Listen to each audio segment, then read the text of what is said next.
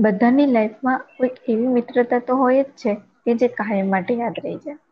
દરેકની લાઈફમાં એવી પડતો આવે જ છે જ્યારે તેમણે કોલેજ લાઈફમાં કોઈક ને કોઈક મસ્તી કે કાંડ કર્યા છે. તો તમને પણ કંઈક યાદ આવી ગયું ને? આ કોલેજ લાઈફ છે જ કંઈક એવી યાદ.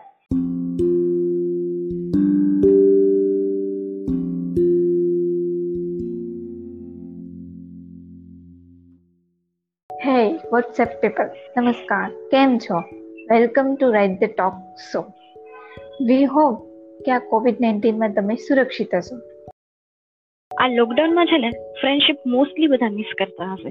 તો વિચાર્યું કે ચાલો તમને પણ થોડી યાદ તાજી કરાવી દઈએ. હાય હું છું શિવાની. અને હું છું સ્વીટી. યંગસ્ટર હોય કે પછી સિનિયર સિટીઝન જ કેમ ના હોય? કોલેજનું નામ પડતા જ દરેકના ચહેરા પર સ્માઇલ આવી જાય. અને એક રંગીન પળની ચિત્રપટ્ટી આપની સામે ફરી જીવંત થઈ જાય છે. તો શિવાની, તારા મતે ફ્રેન્ડશિપ શું છે? મારા મતે ફ્રેન્ડશિપ છે ને, એ એવી છે કે જેમાં કોઈ કન્ડિશન નથી હોતી. ભલે ને તમે એને વર્ષો પછી પણ કોલ કેમ ના કરો. તમારા સંબંધમાં કંઈ જ નહીં ખૂટે. અને તમે પાછા પહેલાની જેમ જ ગપાટા મારશો. જેમ જેમ જીવનની પરિસ્થિતિઓ બદલાય છે, તેમ તેમ બધા પોતાના જીવનમાં વ્યસ્ત થતા જાય છે. પરંતુ તેઓની મિત્રતામાં કોઈ ફેરફાર થતો નથી. મિત્રતા એ જીવનની મીઠાશ અને તેનો જ એક ભાગ છે. તે ના હોય ને તો જીવન તમને અધૂરું લાગે છે. હા રાઈટ એમાં પણ કોલેજની મિત્રતાની કંઈક વાત જ અલગ છે. તો આજે આપણે કોલેજમાં બધા ફ્રેન્ડ સાથે મળીને શું કાંડ કર્યા છે એના વિશેના થોડા મસ્ત કિસ્સાઓ સંભળાવીએ? હા શું ખબર? આ વાતોથી તમને પણ કંઈક તમારા કોલેજના દિવસો યાદ આવી જાય? તને યાદ છે આપણો ફર્સ્ટ ડે જ્યારે આપણે બધા અલગ અલગ દિશાઓમાંથી આવતા હોવા છતાં અને એકબીજાને ઓળખતા પણ ન હતા અને છતાં પણ દોસ્ત બની ગયેલા. અને દોસ્તી પણ હવે આપણા લાઈફ ટાઈમ માટેની બની ગઈ છે. હા, બિલકુલ. તો શરૂઆત કરીએ બંકથી તો બધાએ પોતાની કોલેજ લાઈફમાં ઓછામાં ઓછો એકવાર બંક તો માર્યો જ છે અમારી વાત કરીએ ને, તો અમે તો એન નંબર્સ ઓફ બંક માર્યા છે, એટલે કે પૂછો જ નહીં યાર. તને યાદ છે, જ્યારે આપણે પહેલો બંક મારેલો હતો લેક્ચર જેવો પૂરો થયો નથી કે તરત ક્લાસની બહાર? હા, પછી આપણને પેલા સિક્યુરિટી અંકલે ગેટ પર રોક્યા હતા અને બહાર જવા નહોતા દીધા. પછી શું જે એક કલાક કોલેજની સીડી ઉપર આટા મારીને કાઢ્યા હતા, બીજા દિવસનું ચૂપચાપ સાંભળ્યું હતું અને ત્રીજે દિવસે પાછા હતા એના એ જ.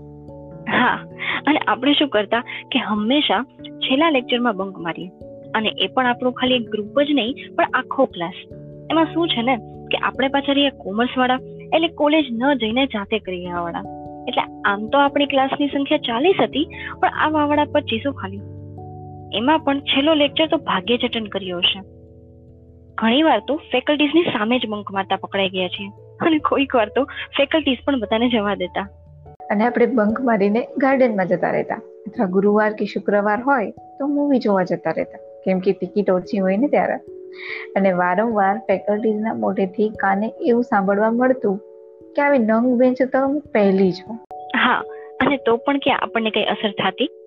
હવે કોલેજની વાત કરીએ અને એમાં જો નાસ્તાની વાત ન આવે, તો એ વાત થોડી અધૂરી લાગે. ચાલુ ક્લાસમાં નાસ્તાના ડબ્બા ખોલીને જે જલસા કરીએ, એની ખુશી જ કંઈક અલગ છે. એ કામ કરીને એવું લાગે જાણે કોઈ મિશન પૂરું ના કરીએ હોય.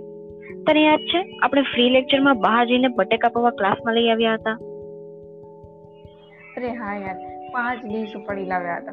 અને બધા જાણે ત્રણ દિવસથી ભૂખ્યા ના હોય એ રીતે તૂટી પડ્યા હતા.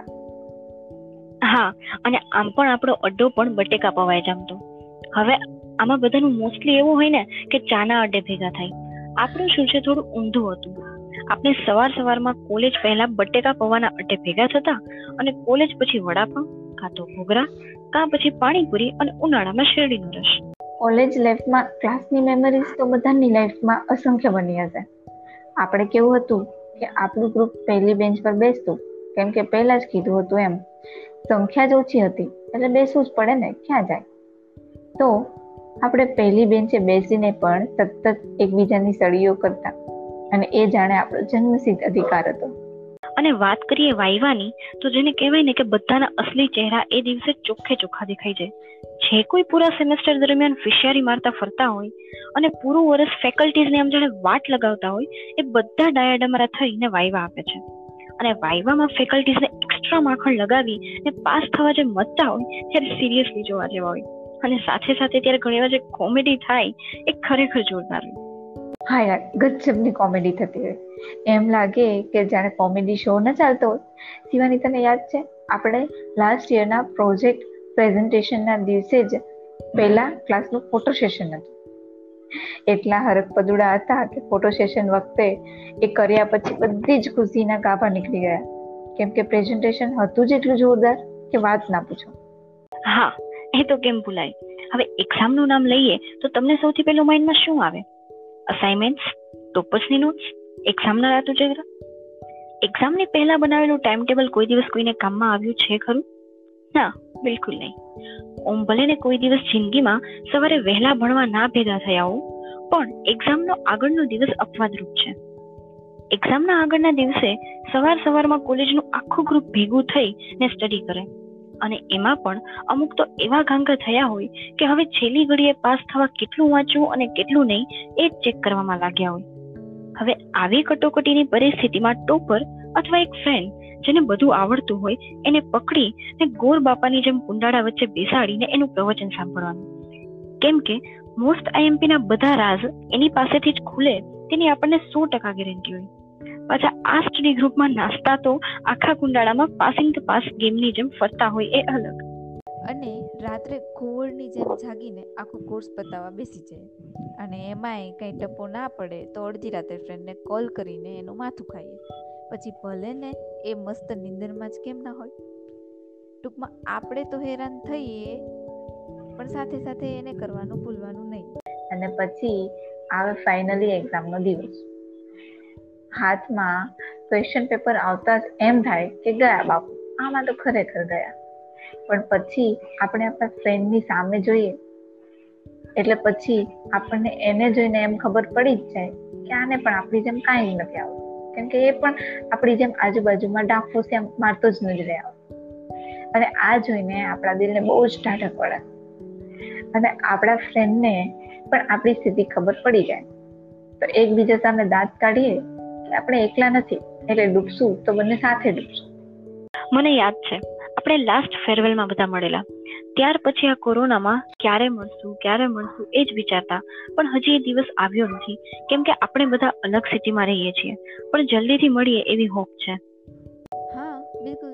જલ્દીથી મળીશું.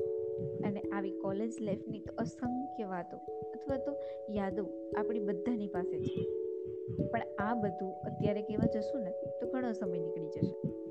બટ વી હોપ કે તમને પણ આ એપિસોડ સાંભળીને મજા આવી હશે. અને તમારી પણ કોલેજની મેમરીઝ તાજી થઈ ગઈ હશે. તો આ મેમરીઝને વધુ તાજી બનાવવા તમારા ફ્રેન્ડ સાથે શેર કરો યાર કારણ કે કોઈક વાર તમારા ફ્રેન્ડ્સને અમુક ખોવાયેલી યાદોનું રિમાઇન્ડર દેવાની ખૂબ જરૂર હોય છે. તો આવી જ સરસ મજાની વાતો સાંભળવા. Stay tuned to our show till then bye bye take care and have a nice day